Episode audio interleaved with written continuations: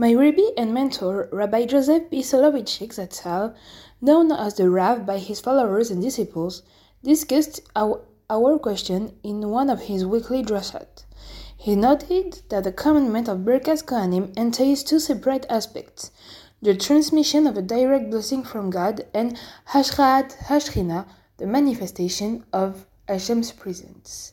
Peut-on lire dans un discours d'un élève de Rabbi J.B. Soloveitchik, l'auteur de, de livres extrêmement connus tels que L'homme de la Halacha, euh, et cet élève s'appelle donc Rabbi David Etengoff, dans une dracha, dans un, cours écrit sur la paracha Nassau.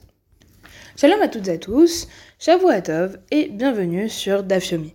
Le Daf d'aujourd'hui est le Daf 38 de la Maseret Sota.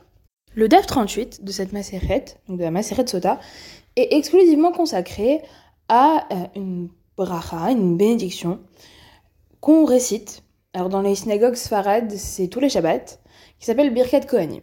Birkat Kohanim, elle est, la Birkat Kohanim, c'est un moment donc dans la Hamida euh, où les Kohanim, littéralement, donc, euh, lèvent leurs mains, puisque l'autre nom de la Birkat Kohanim, c'est Nessiat Kapaim, donc euh, lever, lèvent leurs mains, et récitent trois versets, où l'officiant donc, répète mot après mot Yevarechecha Hashem vishmerecha, Yair Hashem panav elecha vichuneka, Isa Hashem panav elecha, Ve'asem lecha shalom. Donc ça, ce sont trois versets, et chaque mot est répété par le, par l'officiant. Donc l'officiant dit Yevarera, le, le Kohen ou les Kohanim répètent Yevarera. Pareil, Yevarera, Hachem, pareil, etc., etc., jusqu'à Shalom. Rabbi David Etanjoff euh, nous dit d'abord que cette euh, Birkat Kohanim est un moment qui est extrêmement saint, extrêmement kadosh, où les adultes les, les, bar, les les adultes, soit les femmes comme les hommes, euh, deviennent tous silencieux et se concentrent de façon intense sur ce, qui, ressort, du moins ce qu'on qu ressent, sur les, prières lors de la Birkat Kohanim. Et alors que euh, les, hommes se concentrent énormément, on voit également, juste avant Birkat Kohanim, que les jeunes enfants bah, vont courir, courir vers euh, leur, euh, leur, père pour, être, rester, pour être sous le, talit lorsque le, père va les, va bénir.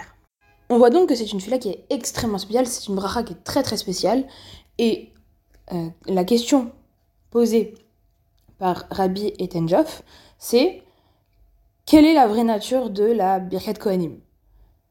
Qu'est-ce qui, fait de la Birkat Kohanim un moment si spécial, finalement, que tout le monde devient silencieux et que les jeunes enfants courent vers le, dans le talit de courent pour que leur, père les prenne sous leur talit?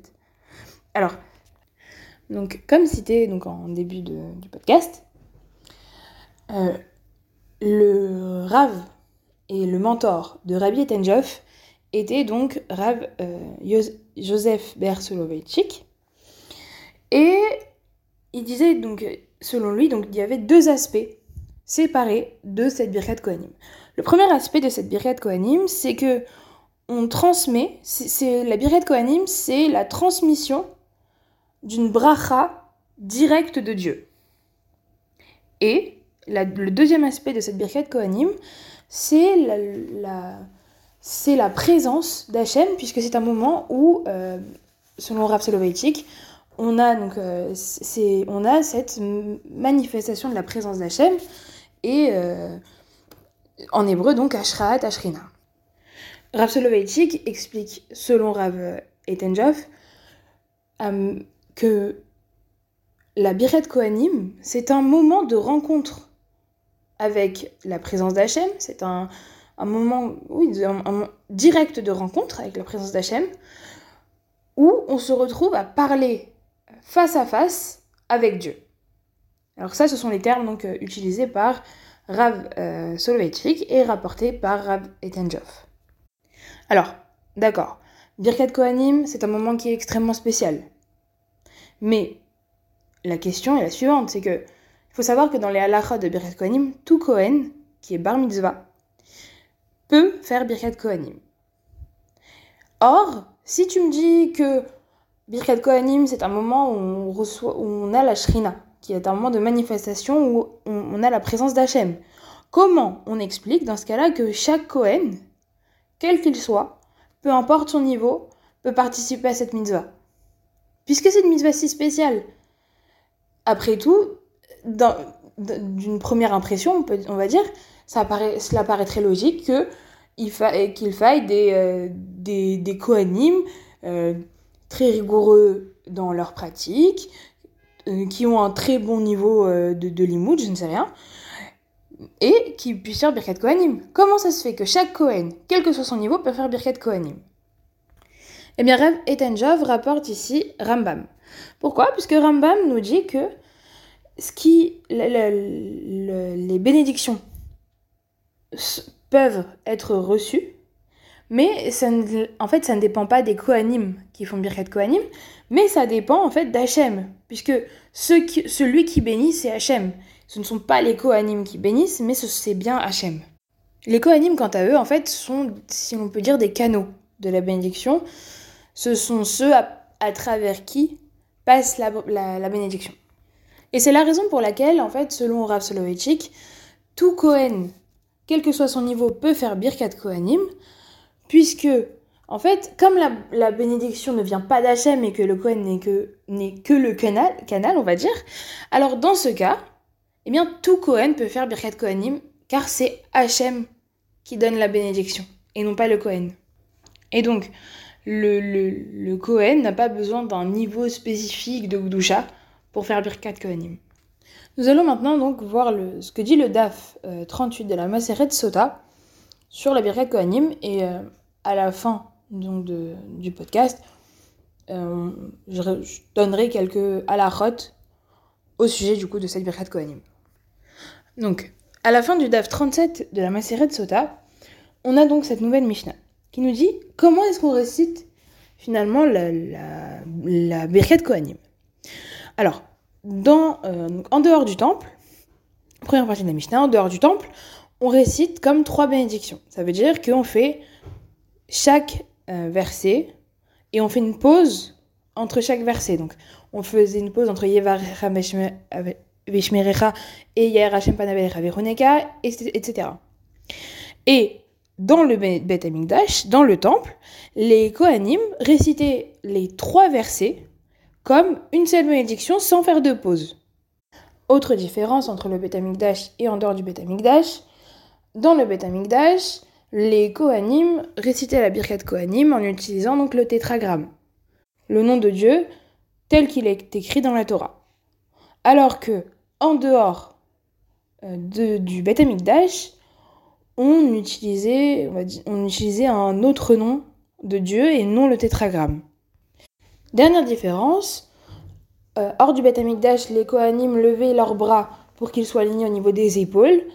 Et euh, dans le Beth Amikdash, les Kohanim levaient leurs, bras de sorte à ce qu'ils soient, pour que les, mains finalement soient au-dessus de leur tête sauf le Kohen Gadol qui, euh, lui, euh, ne, levait pas ses bras au-dessus de sa tête, puisque comme il donnait, eux euh, donnaient le, tétragramme, eh bien, c'était inapproprié que le Kohen Gadol lève ses mains au-dessus de l'endroit où était écrit donc le tétragramme, à savoir le, plastron, on va dire, qu'il avait avec les, douze pierres.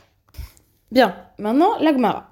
Que nous dit l'Agmara? On nous dit que les Chachamim, donc les sages, ont enseigné, donc euh, euh, ainsi vous bénirez les enfants d'Israël, etc. Donc dans Bamidbar.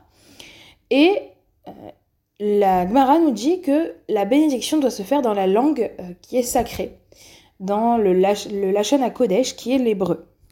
Alors comment la Gemara va tirer cette conclusion? Eh bien, dans le cas des bénédictions et des malédictions, on a donc euh, ceux qui se tiendront sur le mont Gerizim pour bénir le peuple. On a cette notion de bénir. Et dans, le, dans le, la partie du Chumash où on a la Birkat Kohanim, il y a écrit Ainsi vous bénirez. Par conséquent, on en tire la conclusion que, comme on a écrit deux fois le mot bénir, dans deux notions différentes, on va lier ces deux lois-là. Donc, Xerashava, comme cette comme cette cérémonie des bénédictions et des malédictions devait se faire dans le Lashon Kodesh, eh bien, la Birkat Kohanim aussi ne doit se faire uniquement que dans le Lashon Kodesh, qui est l'hébreu. La Gemara amène par la suite une autre braïta, euh, à savoir que ce ainsi tu béniras signifie que la Birkat Kohanim doit être faite debout. Les Kohanim doivent être debout et euh, on doit être tous debout. Comment est-ce qu'on le sait? Parce que Pareil, même analogie verbale, même Xerashava, de la même façon qu'il y a écrit le mot bénir et dans le cas de la Birkat Kohanim et dans le cas de la cérémonie des bénédictions et des malédictions. Alors, de même que dans cette cérémonie, euh, il fallait être debout pour la réciter, ah ben alors, dans le cas de la Birkat Kohanim, eh bien les, les Kohanim doivent réciter la bénédiction des Kohanim, donc en étant debout. La Gemara ramène ensuite une autre braïta qui dit que ce ainsi vous bénirez signifie que, eh bien, que les Kohanim doivent avoir les mains levées pour pouvoir faire Birkat Kohanim, que pour la réaliser, il faut avoir les mains levées. Alors, d'où est-ce est que la, la, Gemara tire ça? Eh bien, elle tire ça toujours d'une Xerashava, donc on a dans Vaikra, et Aaron leva les mains vers le peuple et le bénit, donc on a bénir, et ainsi vous bénirez. Donc, comme Aaron a béni le peuple avec les mains levées, eh bien la Birkat Kohanim doit être également récitée avec les mains levées.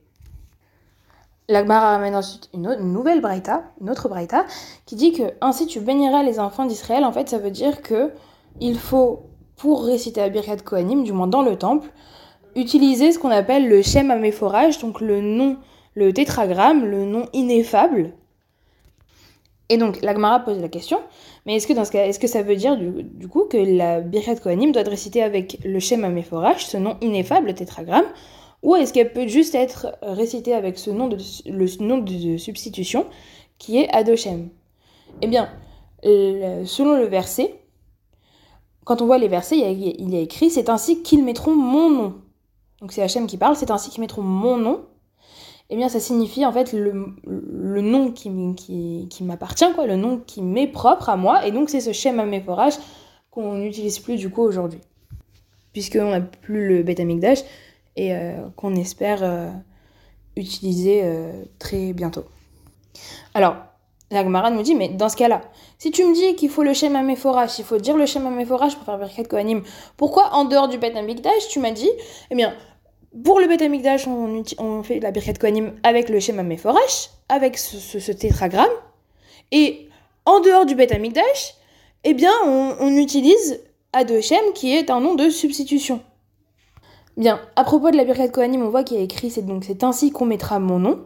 Et il est dit au moment où on doit sacrifier les offrandes, les, les, les corbanotes, le, lieu que Hachem, ton Dieu, a choisi parmi toutes tes tribus pour y mettre son nom.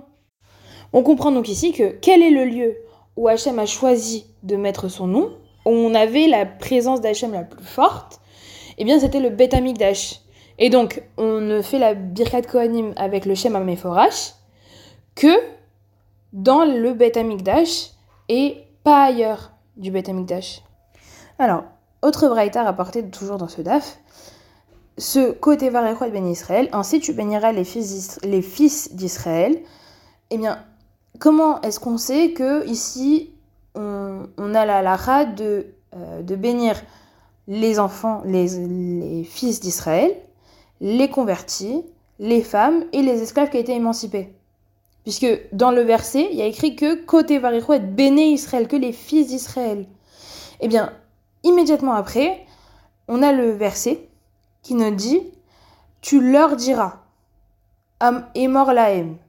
Tu leur diras. Et donc, ce leur, en fait, c'est tout le peuple juif. Pas juste les fils d'Israël, mais tout le peuple juif. Il a été également enseigné, toujours dans cette mara, que ce côté Varechot ben Israël, eh bien, signifie que la, la Biret Kohanim doit être récitée à voix haute, puisque on a dans le pasouk, dans le verset, tu leur diras comme quelqu'un qui va parler à quelqu'un d'autre. Abaye va ensuite rapporter une tradition qui concerne l'officiant qui va faire la, bénédiction.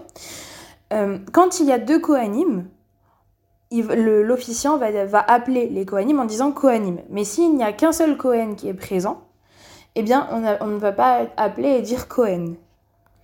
Et euh, on a de l'autre côté Rafrizda qui dit que quelqu'un qui est un Israélite, donc qui ne fait pas partie de la tribu de Lévi, euh, un Israélite, eh bien, ne peut pas euh, appeler les Kohanim. Donc, selon Rafrizda, en fait, un, un, un, un, officiant qui serait israélite ne pourrait pas dire Kohanim. Eh bien, aujourd'hui, la halakha, et c'est la partie, euh, quelques, quelques halachot, euh, aujourd'hui, la halakha est conforme à l'opinion d'Abaye, à savoir que, que ce soit un israélite, un lévi ou peu importe, eh bien, euh, lorsqu'il y a un Kohen, on n'appelle pas. Donc on n'entend pas Kohen, simplement le Kohen monte et fait la bénédiction des Kohanim. Mais quand il y a deux Kohanim, là, l'officiant va dire Kohanim.